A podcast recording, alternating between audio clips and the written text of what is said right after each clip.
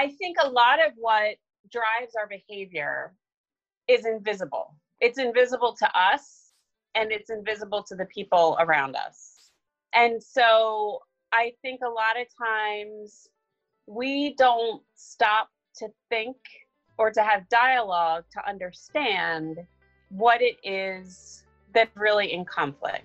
And we don't often think about all of that underlying framework. I think we would be paralyzed and we would not be able to function in the world if we had to explicitly and consciously think about all of the underlying assumptions and expectations that we have about the world.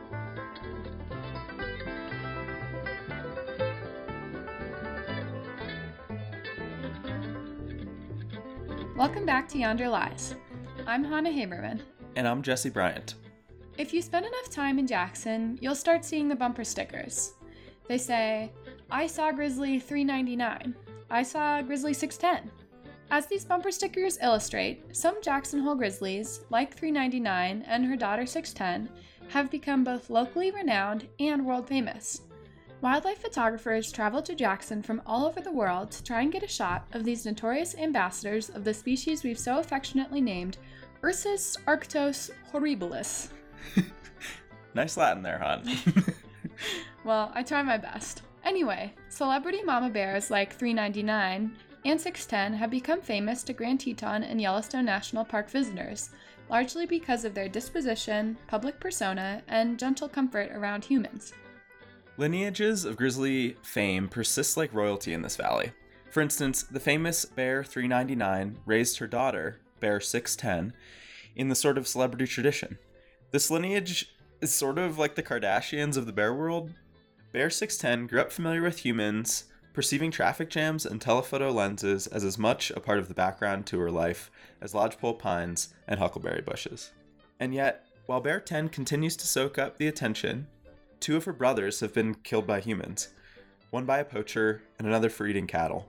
While one of Bear 610's sons, Bear 760, once described as, quote, a perfect gentleman, was euthanized by state officials in 2014 for eating deer that a hunter had hung from a tree. Bear 399 just made local celebrity bear headlines again when, on Monday, May 18th, the first day that Grand Teton National Park was reopened to visitors, she was spotted with not one, not two, not three, but four new bear cubs ambling by her side. An article about her grand reappearance and her many new cubs, published in local news source Buckrail, is titled Her Majesty Makes the Scene. Kodak Kodiak is den mother for the ages, and lovingly ends with Long live the Queen. Honestly, it reads just like Us Weekly or People Magazine. But what didn't quite get the same amount of news attention was an event which happened just two days before, when a confrontation between a grizzly sow with a yearling cub and a man looking for shed antlers outside of Dubois ended with the bear being killed by a Wyoming Game and Fish employees at the scene. The contrast between these two proximal events is stark. One bear is hailed as the queen, another ends up dead. Which brings us to the central question of this episode how should humans coexist with grizzly bears in the greater Yellowstone ecosystem? Whose needs are more important and who decides? And what should we expect from bears and from ourselves? Solutions to what we often talk about as bear management are usually pitched as technical solutions. From bear proof food boxes at campsites, to carrying bear spray while hiking, to compensation programs for cattle when they're killed by bears. We humans are never at a lack for cool technical ideas. And these gadgets are certainly important, but they're not the whole story. In this episode, we're going to take the conversation of environmental policy and problem solving around bears a bit deeper than some of our previous episodes, and certainly a little bit deeper than most of the dialogue happening in mainstream environmentalism today around bear management. We're still going to try to answer the admittedly very big question of how humans should coexist with grizzly bears. And we're going to try to do so through the lens of an incident that happened in the greater Yellowstone ecosystem in the mid 1990s the euthanization of Bear 209. And although this episode may feel more head in the clouds to some, we think that the framing of environmental problems that we're going to explore in it is necessary. And even more so as it becomes clear every year that our technical solutions to problems, from bear management to climate change, aren't really solving problems in the way that we'd hoped. Our technical solutions are often just treating symptoms rather than the actual cause, and for that matter, we're just treating the symptoms that we choose to see. In the simplest sense, what we're offering you in this episode is a provocative little idea that a professor of Jesse's said in grad school one time. I'm paraphrasing, but she said something like this When it comes down to it, environmental problems don't exist, they're only human problems. We need to move away from trying to dominate and manage all that stuff out there and instead really learn to manage ourselves. Yeah, exactly. And in a more basic sense, this wisdom obviously applies not only to environmental policy, but to politics more broadly, and also to our personal lives. We're all oriented to see problems out there in other species, other political parties, other cultures, even in our romantic partners, in the other rather than in ourselves. But what worth is it to identify problems if the solutions lie outside of your locus of control? Right. What worth is it to be on a hike and say the reason you're having a bad time is the weather? Or to be growing a garden and say that the problem is the dandelions that have decided to take up residence? Or, for that matter, to be grazing cattle in Grand Teton National Park and be upset when a hungry and habitat deprived grizzly bear decides that one of your cows would be a tasty dinner. In each of these cases, what we need to realize is the person in the center of the situation is perceiving a problem only because their expectations of what the situation might have been weren't fulfilled. The hiker expecting sun and getting rain comes to see the weather as a problem. The gardener expecting life to behave like an orderly library collection comes to see weeds as a problem, while the rancher expecting grazing cattle within grizzly bear habitat to function the same way as grazing cattle in Ohio may come to see the bears as a problem. The sort of philosophical question we're getting at here is how we come to perceive the workings of the world as a problem. Like, really, what is a problem? Oftentimes in politics, and in life for that matter, we're always devising solutions without ever really asking what the problems we're solving actually are. If there was an overarching thesis for this episode, it would be something like this The human experience of problems are always born from unmet expectations the gap between how we wish the world would work and how it really does. When the world doesn't work the way we want it to or expect it to, we feel that there's a problem, and we're taught that solving that problem means changing the world out there.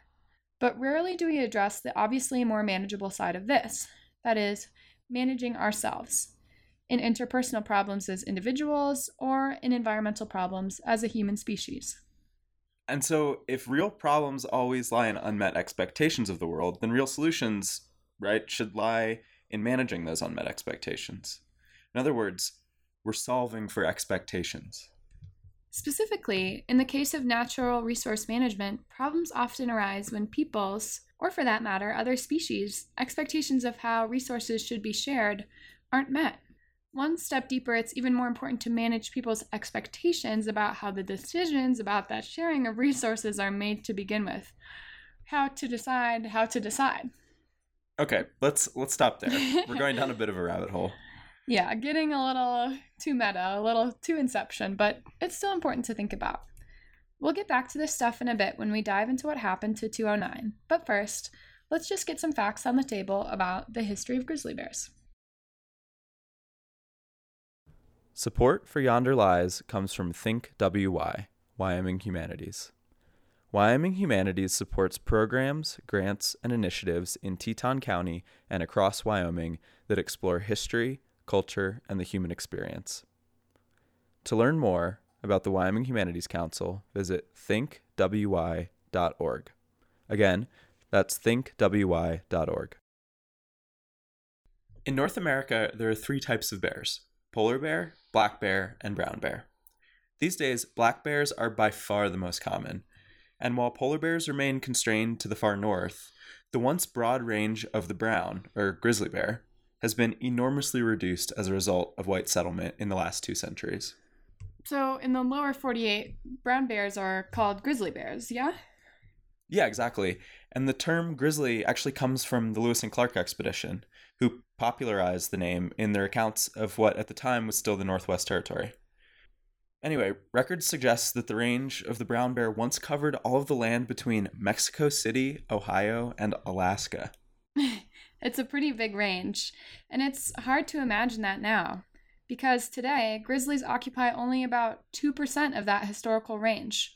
Now they're mostly relegated to the spine of the Rockies from northern Montana through Alberta and BC and north into the Yukon and Alaska. The one exception is the ecological island of the Greater Yellowstone ecosystem, or the northwest corner of Wyoming, where Idaho, Montana, and Wyoming meet, where we are now. And the presence of grizzly bears here isn't just because of the isolated nature of the area or random luck, but rather it's a result of intentional policy decisions that date all the way back to the 1800s.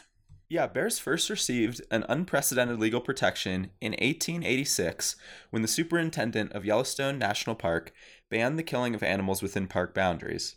Even 30 years later, in 1916, when Yellowstone implemented a predator control policy, bears were actually spared. Why? Well, because they'd become sort of a tourist attraction.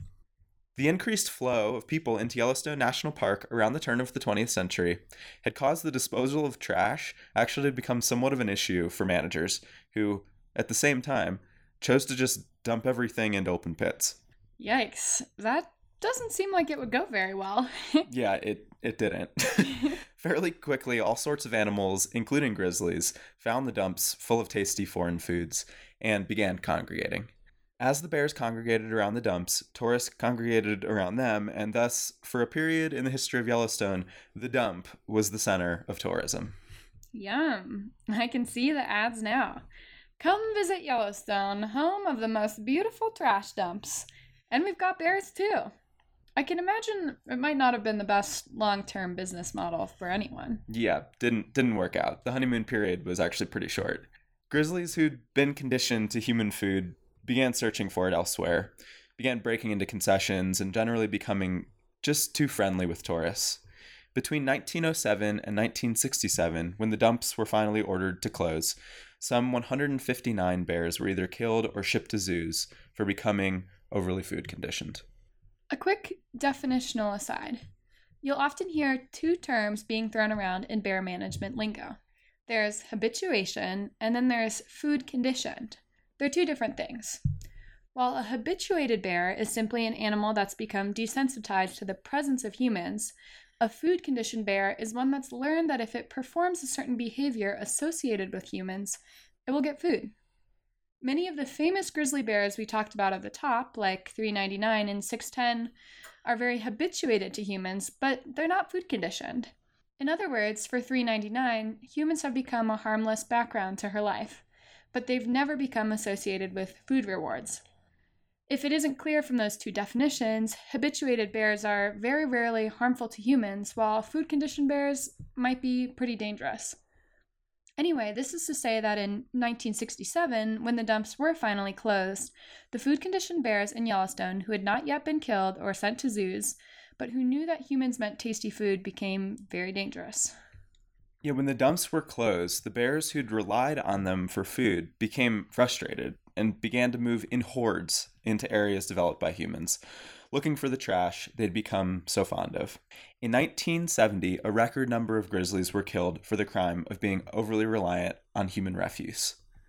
The first few years of the 1970s were the start of the problem that we're kind of still grappling with today. That is, what should the relationship between human development and bears look like? How close is too close? How far is too far? In 1973, Congress and the Nixon administration passed the Endangered Species Act. And in 1975, grizzly bears were added to the list of endangered species under threatened status, giving them a boosted protection status and giving managers a legal mandate to monitor and facilitate population growth. It's interesting to note that the greater Yellowstone grizzly is a uniquely designated species by the U.S. Fish and Wildlife Service, meaning that grizzlies in the GYE could be listed as threatened on the endangered species list, while, say, bears in the Northern Cascades ecosystem could be listed as endangered. That is to say, they're essentially managed as a distinct, unique species. And ever since their listing as threatened, there has been a battle to get their protected status removed. That legal battle is perhaps a story for another time, but it can be summed up as this the U.S. Fish and Wildlife Service and state wildlife services have pretty much always wanted the bear removed from the endangered species list, as well as ranchers and big game hunters more recently. Yeah, and almost everyone else basically wants them to remain protected. In 2017, U.S. Fish and Wildlife removed Endangered Species Act protection for GYE grizzly bears, and also did not really commit to resetting a population management goal under this delisted status. A consortium of Native American tribes, environmental and conservation groups challenged the decision, asserting that U.S. Fish and Wildlife had exceeded its legal authority. In the fall of 2018, a district judge in Montana ruled in favor of the tribes and conservation groups, ordering U.S. Fish and Wildlife to restore endangered species protections to the Yellowstone ecosystem grizzlies. Almost a year later, U.S. Fish and Wildlife finally complied with the court order, announcing that the 737 Yellowstone grizzlies, as of 2019, were back on the list. Which is to say, grizzly bears like Bear 209 were, and now, still are on the endangered species list in the eyes of the U.S. government. So, what about Bear 209? the bear at the center of our story today. Yeah, before we jump in, I challenge you to set aside some expectations you might be having about how to listen to this story. Can you remind us of what some of those expectations might be? Yeah, let's try to work hard not to see the cattle hungry bear 209 as the problem that needs changing. Or for that matter, not to see the unique fact that cattle are still grazed in Grand Teton National Park as the problem that needs changing. Again, the thesis we're trying to explore here is looking a little bit differently at problems. Imagining the problem to be the gap between people's expectations about how bear management should work in theory and how bear management actually works in practice. Okay, fair enough. But what exactly happened with Bear 209? Who was involved and why did it happen? Let's lay it all out. Okay. First, the what. On August 4th, 1996, Wyoming Game and Fish captured the nine year old, 550 pound male grizzly 209 with a leg snare in a cattle grazing allotment in Grand Teton National Park. Bear 209 had a long history of 16 cattle depredations, including killing 11 calves in just the previous three weeks alone. 209 also had a history of captures. Twice he'd been captured and translocated elsewhere in the greater Yellowstone ecosystem because of these cattle depredations. The history of depredation had him labeled as a nuisance bear. Now, when we think of bears like 209 as a nuisance or the problem, we then begin to devise solutions to fix it. Makes sense. The most common solution still used today is translocation, i.e., capture the bear, drive it 200 miles in some direction, and drop it off. But the history of translocations will reveal that the practice isn't a solution to anything. The bears just come back, but we still do it. Yeah, just a few weeks ago, on May 7th, 2020, Buckrail reported that Bear 802 had been put down after two unsuccessful translocation attempts. The article noted that, quote, the bear was relocated to the Pilgrim Creek drainage in Grand Teton National Park. Within a month, it had returned to human populated areas.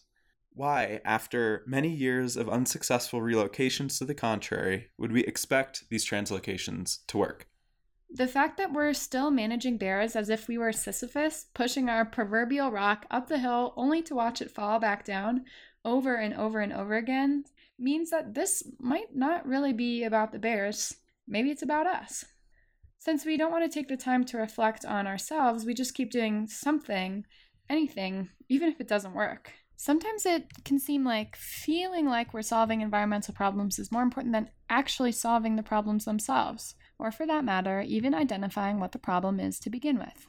So in 1999, when Bear 209 was captured for the third time in Grand Teton National Park, he was taken to a Wyoming Game and Fish office in Lander and lethally injected. So whether it was Bear 802 a couple weeks ago or Bear 209 back in the 90s, Wyoming Game and Fish's arbitrary attachment to the number 3 when it comes to bear management remains. 3 strikes and you're out. Seems simple, right? But in actuality, the killing of Bear 209 was just the beginning of the conflict. The same professor that I'd mentioned before, the one who doesn't believe in environmental problems, also liked to say, you don't know who the stakeholders are until something is at stake. In contemporary political science, people sometimes say, no issue, no public. And the incident of Bear 209 is a good example of exactly that. It forced people to get involved and articulate how they expected bear management to work. In other words, sometimes it takes an incident to really see what people's expectations are in the first place. Whether it be the killing of Bear 209 or a fight with your partner after a long day's work about who should do the dishes. I'm already doing the dishes, hon. well, I appreciate that, but that's not quite what this is about. Thank you, though. but in lieu of incidents like this one, people's expectations about how things should work would likely largely remain invisible or go unspoken. Basically, the killing of Bear 209 asked the community Do you think that this is a problem? i.e., did this process of how we decided to kill this bear meet your expectations? If everyone had said, yeah, it's totally cool, Wyoming Game and Fish, that you killed an endangered species in a national park, where the mission is to, quote, preserve unimpaired the natural and cultural resources for the enjoyment, education, and inspiration of future generations, then we wouldn't really have a problem at all in the first place. But as you might have guessed, that's not what happened here. Right. So, who cared about what happened to Bear 209? Whose expectations were met and not met, and what were they? Independent researchers, government researchers, government officials, the ranching community, independent citizens, and of course, bears themselves were all involved in the 209 case. Despite divergent expectations about management, it's worth saying that basically everyone involved does expect that people and bears can coexist. Well, that's good. Otherwise, I'm not even sure why we'd be, t- we'd be talking about this. right. And it's important to also note that there are a lot of expectations about the world that everyone from Park Service superintendents to ranchers share. Almost everyone, with the exception of a few highly polarized perspectives, does agree on a pretty simple goal for grizzly bear recovery increase the population of bears, which involves reducing mortality. But regardless, there was still enormous public backlash to the killing of Bear 209. Researchers felt that their data and their work hadn't been taken seriously in the decision making process. Government agencies received public criticism. Environmental groups found the killing unnecessary, and ranchers were kind of split on the issue. Very broadly, ranchers have a lot of respect for the government agencies that make decisions that affect their ranches. But some ranchers were concerned that the backlash over the killing of Bear 209 would negatively impact public opinion about ranchers. A whole soup of perspectives. In 2000, Dr. Christina Cromley wrote an incredible book chapter called The Killing of Grizzly Bear 209 Identifying Norms for Grizzly Bear Management. At the beginning of the chapter, Cromley wrote that, quote, although often discussed as nuisance bear management, which implies a problem with managing bears, the policy problem in dealing with conflicts between humans and bears is really a problem of managing people's expectations about how resources shared by humans and bears are allocated and how conflicts over these resources are resolved. Today, Christina is the vice president for the board of the policy sciences. Up with her recently, she still remembered the issues at play in the Bear 209 case to a T, even 25 years after the incident occurred. Yeah, I think the goal in the case of Bear 209 is you have the Endangered Species Act, and your highest level goal is the recovery of grizzly bears. I think the problem that you have is different stakeholders have different perspectives of what is acceptable behavior to achieve that goal and which activities should be allowed by the bears, which activities should be allowed by the people.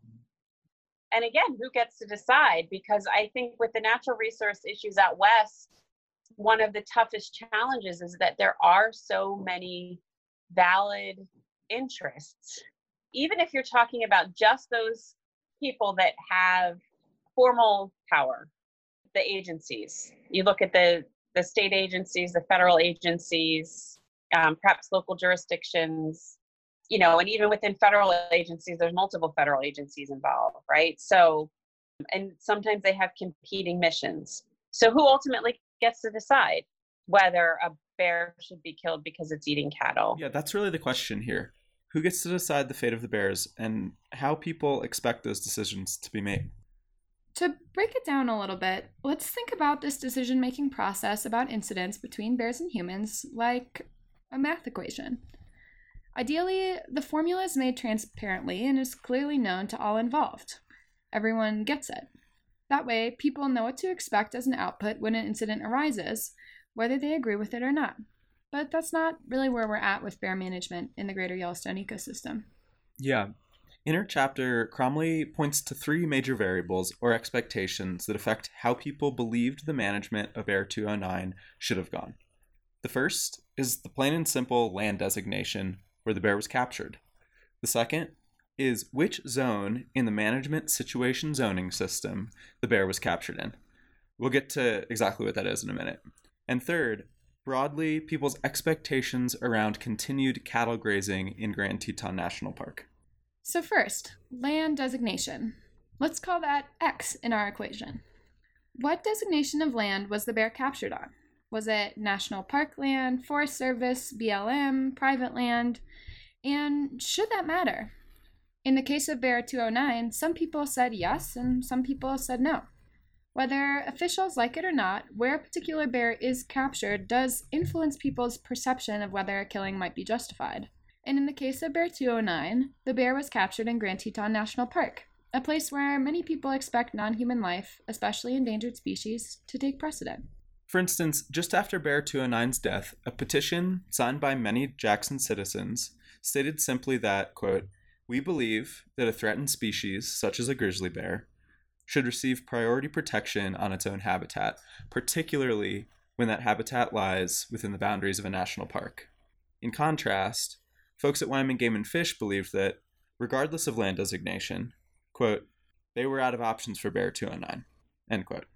We offer these just to say that different people involved expect this variable to matter more or less.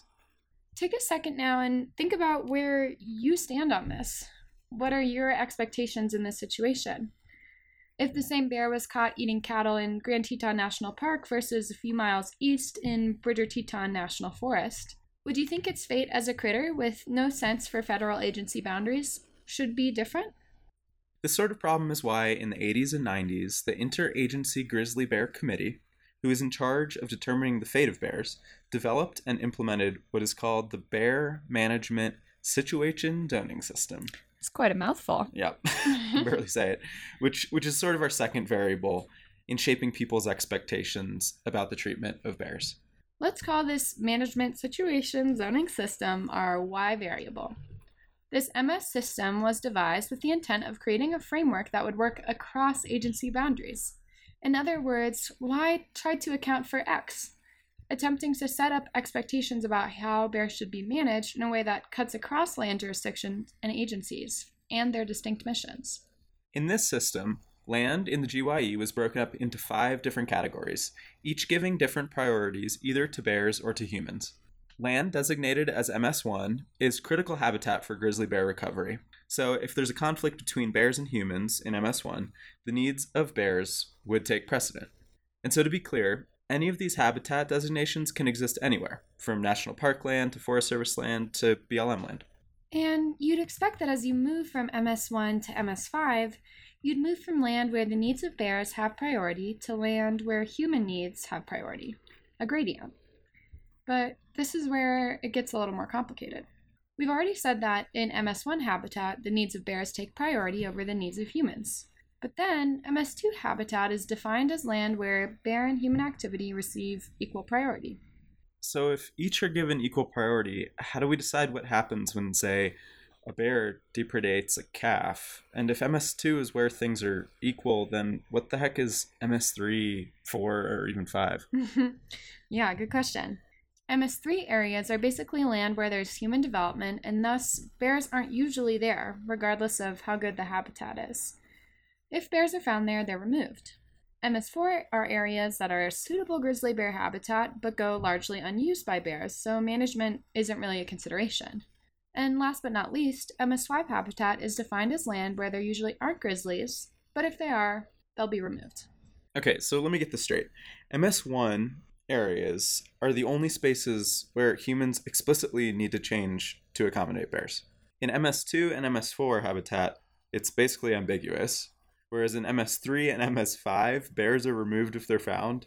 I'm I don't know, I'm trying to wrap my head around this, but it still seems like a tricky decision making tool with like a ton of gray area. Doesn't seem like it resolves much.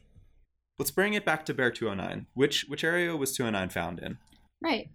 209 was found in one of the more ambiguous zones, MS2, where the needs of bears and humans are on some sort of equal footing. Okay, so our X variable is Grand Teton National Park. Our Y variable is MS2 habitat, the ambiguous one.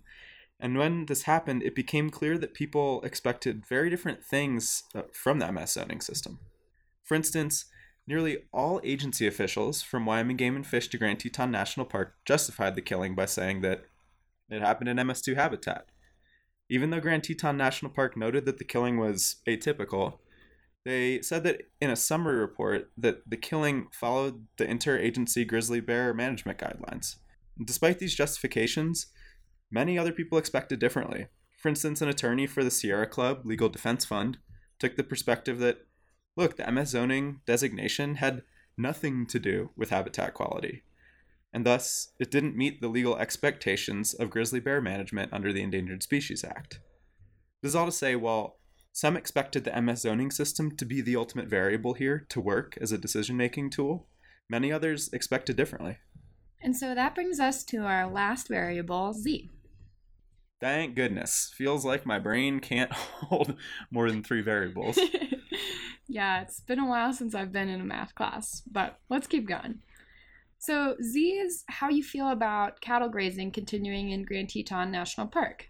As we mentioned in our first episode, one of the original compromises between the National Park Service and the people of Jackson Hole, in order to incorporate the valley into the national park, was that cattle grazing would be allowed to continue within park boundaries. And now, 70 years later, it continues to be a contentious issue. There are those who expect Grand Teton to look like all other national parks. That is, a wild place where human industries like cattle grazing don't happen. Right. And then there are those, like many ranchers in the area, who understandably expect that the original agreements and compromises be upheld by the Park Service. If you believe cattle shouldn't be grazed in the national park, then this variable is pretty big and most likely means you probably see it as unjust to capture and euthanize Bear 209 for eating cattle that, in your opinion, shouldn't be in the park to begin with. Alternatively, if you expect it to be normal for cattle grazing to continue in the park, this third variable probably doesn't carry that much weight to you at all. Yeah. So, just to review, we've made this formula for people's expectations of bear management in the case of Bear 209. We've got our X variable, land designation of capture, our y variable, MS zoning of capture, and our z variable, how you feel about cattle grazing in Grand Teton. It is ultimately the job of land managers to weigh those variables in an appropriate way and make it clear to the public how and why those weights were chosen. But that wasn't what happened in the case of Bear 209, and ultimately that was a problem. In lieu of any clear decision formula or transparent decision process, the decisions on the fate of Bear 209 were ultimately just left to Wyoming Game and Fish. But what actually happened? How did Wyoming Game and Fish make their decision, Jess? Yeah, well, they're pr- kind of in a pretty awkward situation of having to decide the fate of the bear themselves, rather than having a clear set of decision guidelines that were transparent and known to everyone. Again, in MS2 habitat, bear and human activity are supposed to receive equal priority. So then, how are you supposed to make that decision? Hmm. I do see how that could feel like a bit of a catch 22, like you got your hands tied. They don't even know. And therein lies the actual problem here. Since all those involved don't know what to expect, they expect what they're taught to expect. Right. And although this might not seem like it's an answer to our original question of how should bears and humans coexist, it points to something broader that we need to decide on something like the problem in the bear 209 case isn't really that the decision process wasn't doing what it was supposed to the problem is that there were no clear decision processes to begin with and that's not felt as a problem only by the public who in lieu of any clear system will always be disappointed but also by wyoming game and fish who know that whatever decision they do make will not meet the expectations of a whole host of people regardless of what that decision is. Well there is a decision process. From my understanding, the management zoning system is supposed to create a clear decision process, but I guess that clear process gets muddled both inside the system and because of other variables like attitudes towards having cattle in the park. Yeah. But the, the first thing is that it doesn't seem like the decision makers ever really made clear to the public that this MS system was what we were going with, which is in itself a problem. But then there's the MS system itself. Uh, like MS2 Habitat, where 209 was captured, is more of an indecision process than anything else. It just says, like, all needs are equal. And in doing that, it effectively just puts the decision into the hands of game and fish officials who thought that the point of the system was that they wouldn't have to make these decisions themselves. Hmm. Yeah, I can imagine that's a tough position to be in. But what we can take away is that this much is clear.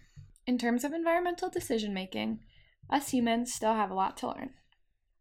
So, in a sense, we're saying that all these people have different expectations about how bear management should work, different expectations about which variables should matter here.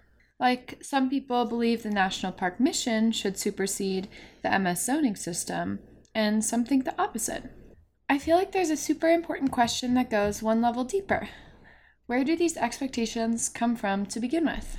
Ah, yes, the million dollar question. And in some ways, this is what our podcast has been building up to the entire time. What's the name of this podcast again? Yonder Lies, unpacking the myths of Jackson Hole. Myths!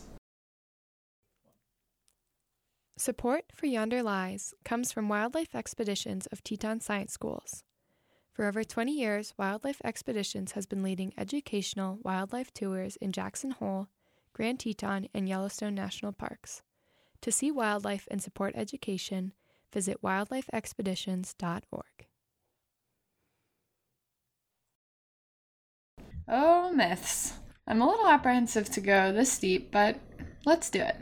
Yes. I've been waiting for this moment for so long to take our conversation about environmental problems down to its most human form. What we're about to get into may seem a bit out there, but I promise this is one of the most essential forms of understanding problems. And I think this depth of conversation is necessary if we're going to actually learn how to manage ourselves well moving forward. Right. And myths are especially important in the case of Bear 209. So, first, when we say myth, we don't mean the typical definition of today, like a false belief or some Viking epic or Mythbusters or something along those lines. Here's Dr. Christina Cromley, who we heard from earlier about Bear 209, on the definition of myth. Common uses of the term myth is false belief, right? Oh, that's just a myth, and, and Mythbusters. Um, but really, myths are expectations about the world and what the social norms should be and I, I, think they're they're more fundamental than they're not what the action should be but they're kind of a, a deeper a deeper level of belief and if you think about the constitution and the declaration of independence right those are the doctrine of our country that all men are created equal what that means over time has evolved. I mean, at, at one point, it truly meant all men, and it really meant all white men, right? And and through the civil rights uh, movement and the women's movement, the definition of man has expanded, um, and and who who is created equally has expanded over time. But the fundamental belief is that there is equality, right? And who's included in that quality has changed but the belief that that there should be equality um, has not changed. It's just expanded. The Miranda, the symbols of that are, you know, the the flag, or for the civil rights, for the expansion, you know, Susan B. Anthony and Martin Luther King. So you have these this the symbols that stir the emotions and kind of remind people really the meaning behind those fundamental beliefs that we might not necessarily think about on a day to day basis until they're challenged or the boundaries are trying to be expanded or redefined. So, when we say myth, we don't mean a false story about the world, but the truest, unchallenged beliefs we each hold about the world. And breaking it down even further, myths are made up actually of three parts doctrine, formula, and symbols. The example Christina gave of the Constitution is a really good one to illustrate the basic political myth of the United States. Right. So, at the deepest level of myth, you have doctrine, or in this case, unchallenged beliefs in the US Constitution, one of which is that, quote, all people are created equal. When it comes to the doctrine level of myth, we're talking philosophy. Not a true or false sort of thing, just a question of whether you believe it or not. Exactly. I mean, many people have tried to challenge the idea of equality with science or whatever, but every attempt has basically fallen short because what that doctrinal statement is really about is not whether I'm equal to, say, you, Hannah, but rather whether you and I should be treated the same by the government, which is a matter of belief, not of fact. But anyway, just above the philosophical doctrine of a myth, you have what's called the formula. Right. The formula is the basic, practical, social agreements that, in day to day life, realize the philosophical idea. In Christina's example of all people are created equal, the formula would be the Bill of Rights that lays out the practical ways of achieving that idea, like the First Amendment, which established free speech, free religion, and free press, or the 13th Amendment, which banned slavery. Right, so within any myth, you have the doctrine, or the basic philosophical belief, which is realized by the formula, or the laws, policies, or social norms. And then on top of all of that, you have the symbols, or the images, the people, the quotes that point to a particular doctrine and formula. Yep. In the case of the American political myth of all people are created equal and the Bill of Rights, the most obvious symbol is the flag. When that thing flies, in theory, it's to remind all of us of our doctrinal beliefs. Another symbol of this myth, as Christina mentioned, is Martin Luther King. A picture of King functions to remind us that, yes, all people are created equal. Yeah, and really, it's myths like these that guide our lives, whether we're aware of them or not. And so, why are we bringing all this up? Well, because we believe that if people in Jackson can become more self aware of the myths that are guiding our own lives, we may be able to see why particular conflicts continue to arise year after year and hopefully be able to break that cycle. Exactly. There's that old Quaker quote An enemy is just a person whose story you haven't heard. I love that quote. I agree, it's a good one. But to review, a myth, as we're talking about here, is not a false belief, but rather a system of making meaning of the world around us. At its base, there's the doctrine or philosophical belief, then the formula or practical thou shalt of the myth, and then symbols or images, songs, stories, sayings, whatever that reinforce the myth on a day to day basis. Yeah, and again, this matters because it's these myths that inform our expectations about how the world should work, and thus it's a divergence of myths that really underlie many environmental problems, including the case of Bear 209. Yeah, let's bring it back to Bear 209. What were the myths at play there? How did those myths establish different expectations of management, and how did those differences lead to something we call a problem? Well, Christina points to three particular concepts where myths and thus expectations diverged in the case of Bear 209 myths about science, authority, and coexistence.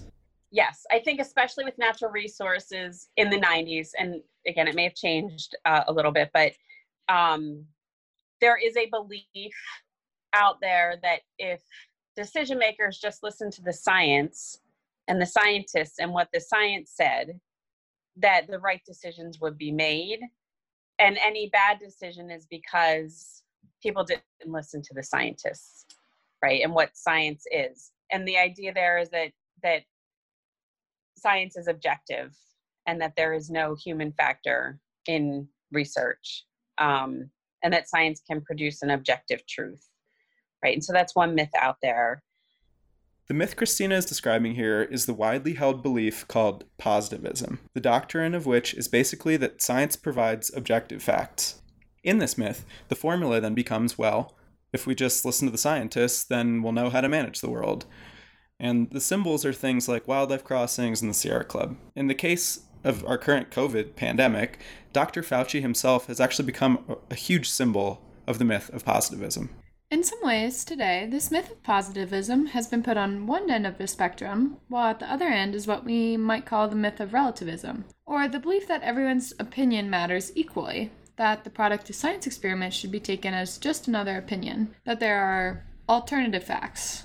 You know what I'm talking about. Yeah, I do. But back in 1996, when the Bear 209 incident happened, this myth of relativism hadn't really consumed our politics, and so what was really at play was simply how much people bought into positivism.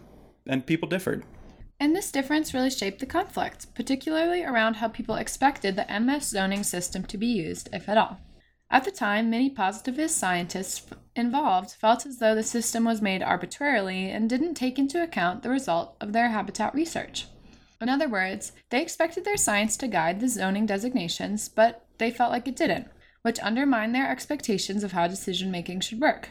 This angle actually became the base of the Sierra Club Legal Defense Fund's lawsuit, in which they contended that the MS zoning system was pretty much arbitrary because of how little it took into account research on grizzly bear habitat in designating different zones. Yeah, and to reiterate, like other myths, the myth of positivism is neither true nor false, but rather a belief that allows people to make sense of the world. In the 209 case, how much people bought into positivism seemed to also determine how much they expected the MS zoning system to be taken seriously. This divergence in myth, and thus expectations, was a part of the problem with the Bear 209 case. In addition to people's beliefs about the role of science, people's expectations also diverged along a well trodden political debate in this country. Another myth is the respect for government officials to make decisions. Um, and the myth that if you if you follow what the regulations are the regulations will guide the decision right? And you just follow the regulations um, and then the right decision is made this is a really important tension, not only to the Bear 209 case, but also American politics in general. That is, the basic belief about the role of the citizen in political life.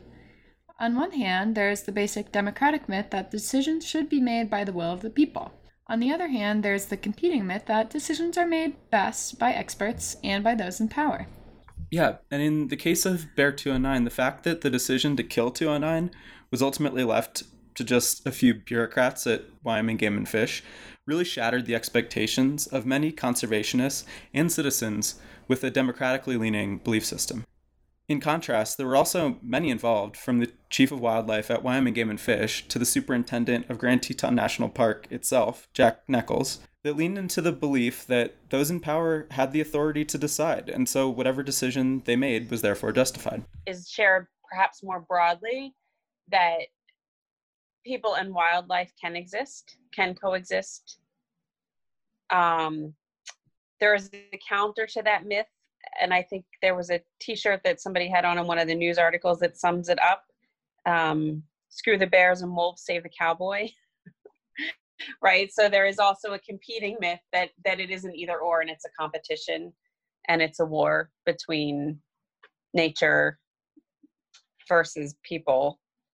Um, I think there there's the myth that yes, it's okay for people to coexist, but nature should take precedence.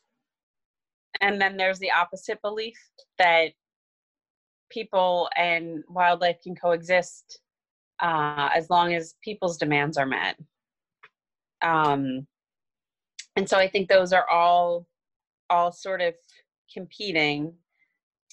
But I would. Here, the tension is between the myth of coexistence and the myth of human dominionism. Hold up. Dominionism? We're getting into a lot of isms here. Can can you lay out a definition for dominionism? Totally. It kind of feels like an SAT word or something. Human dominionism has its roots in Genesis 1:26, or the moment when God makes man in the Bible. It reads Then God said, Let us make man in our image, after our likeness, and let them have dominion over the fish of the sea, and over the birds of the heavens, and over the livestock, and over all the earth, and over every creeping thing that creeps on the earth. To summarize, it's the belief that all this life here is here for human use. And with 209, there were certainly those that were pure human dominionists, but most people subscribed to more moderate beliefs in coexistence between humans and bears. While some believe that coexistence was possible, that the needs of humans are met, others believe that coexistence was possible only after the needs of the bears were met. Yeah, interestingly, in this case, the MS zoning system tried to account for this by saying that different lands should be treated differently in this manner, but it ultimately failed in that only really MS1 upheld the priorities of bears, while MS2 through 5 effectively prioritized the needs of humans. In essence, we've actually codified these two beliefs in land management. While national parks are where nature's priorities should win out, national forests are where people's priorities should win out. Right, except the problem with the Bear 209 case is that officials got it exactly backwards. Like when we created Grand Teton National Park, what we basically codified was that myth that coexistence can be achieved through prioritizing the needs of nature. But then we went and killed Bear 209 in a national park. Yeah, and if you're someone who really buys into the myth that coexistence is possible only if nature, or in this case bears, are given priority, well, then you probably found the fact that Bear 209 was killed in a national park pretty repulsive. And also, you probably don't love the idea of cattle grazing in the national park. Okay, yeah. Let's try to pull this all back together. Th- we're getting a little scattered. Okay, all right. So, the thesis of this episode was that we all experience problems in the world largely because our expectations of how the world should work were not met. In the event of Wyoming Game and Fish deciding to kill Bear 209, we said that people seemed to expect different variables to figure into that decision. First, the land designation, in this case a national park, then the MS zoning designation, in this case MS2, and then third, expectations about cattle grazing in Grand Teton National Park. Right. And then we asked, well, if the problem is differing expectations about what mattered in the decision process to kill Bear 209, then where did these expectations come from? To which we said myths. Yep. And in this case, we talked to Christina Cromley, who helped us identify three separate myths that were at play here the role of science, that is, positivism versus relativism, the role of authority, democracy versus hierarchy, and also how coexistence should be sought to begin with, prioritizing humans or prioritizing nature. In Jackson, there are a lot of divergent myths at play on every issue. People move here from all over the world and bring with them their beliefs and expectations about what the relationship should be between humans and nature, or in this case, humans and bears. Right. And so here, maybe more than in other places, it's really important that there is a clear and transparent decision process. In the case of the killing of Bear 209, the decision was terribly ambiguous. Did it matter that 209 was captured in a national park? That was never really made clear to the public, let alone those with the power to decide. Yeah. And what about the fact that 209 was captured on MS2 habitat, which, again, meant that the needs of humans and bears were treated as equal? If everything is equal, who made the decision to kill 209? Ultimately, it was Wyoming Game and Fish. But again, they didn't want to be put in that ambiguous situation because they knew full well that any decision that they made was going to create a problem in a community with such diverse basic myths as Jackson. And that's a problem. In some ways, Jackson is a very homogenous community, but in others, it's wildly diverse. And one of those ways in which it's wildly diverse is on the question of how humans should coexist with nature. It's it's funny. I I mean, in the end, the problem in Bear 209 is basically just a leadership problem. I mean, what is leadership other than integrating all of those diverse myths and expectations into a decision process that is made clear and transparent to all? Look, I know that this episode has probably felt a little meta or woo woo to some, but that at least feels pretty concrete. The fact that ultimately, if you're someone with the power to decide on something like a bear euthanization, it will save you a lot of time and headache to make clear your decision process, whatever it is because at least then people know what to expect. Like, the last thing you want is what happened in Bear 209, where in lieu of a clear process, everyone just fragments into their invisible mythological camps, each coming at you with a different sense of the problem. Exactly. Like, as a land manager, the case of Bear 209 really makes clear that the only thing worse than the public disagreeing with a decision is the public having no idea how a decision that they really care about was made. I think that's true. I mean, there were solutions proposed along the way that would have hugely reduced the ambiguity. For instance, a chorus of folks offered the idea that all national park land should be designated as MS1 habitat, or where bears have priority, which would have actually made this case really simple and integrated the MS system with the mission of the Park Service. Yeah, I'm, I'm sure there's a reason or a person for why that never really happened. Yeah, in a lot of ways, that would go against what I understand is the original intentions of the MS system, which was to cut across the missions and attachments of different land agencies. So I'm not super sure where that puts us. Hmm. I'm reminded of where we started this whole thing with the idea that environmental problems don't really exist, that there's only really the unmet expectations of us, humans. Whether we want to acknowledge it or not, we humans are the biggest ecological force in Jackson Hole, and thus it seems obvious that learning to manage humans toward environmental goals will see a larger payoff than managing anything else. And to do so will require a new level of self awareness, one that allows us to see the myths driving our beliefs and expectations about how the world should work for us. When I asked Christina about this, she agreed. The what was happening biologically, ecologically in the system, it's because of people. If you look at their protections, it was because people, somebody decided that they should be protected. And then somebody decided they should be excluded from a predator control because they were a tourist attraction.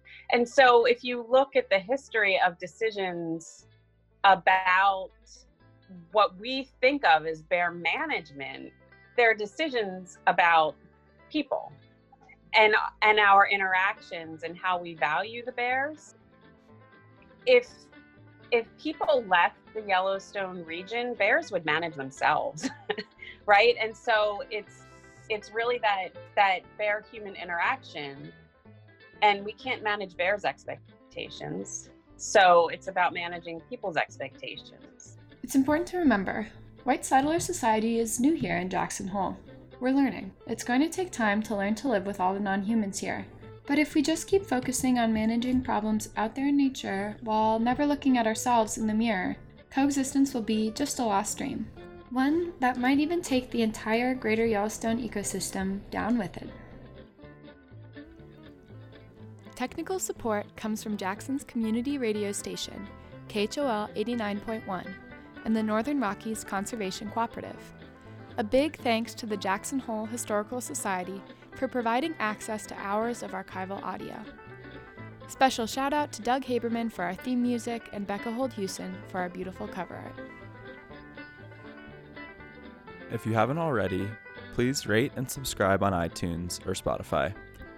And if you'd like to support the show with a small monthly donation, visit our Patreon page at patreon.com backslash yonderlies.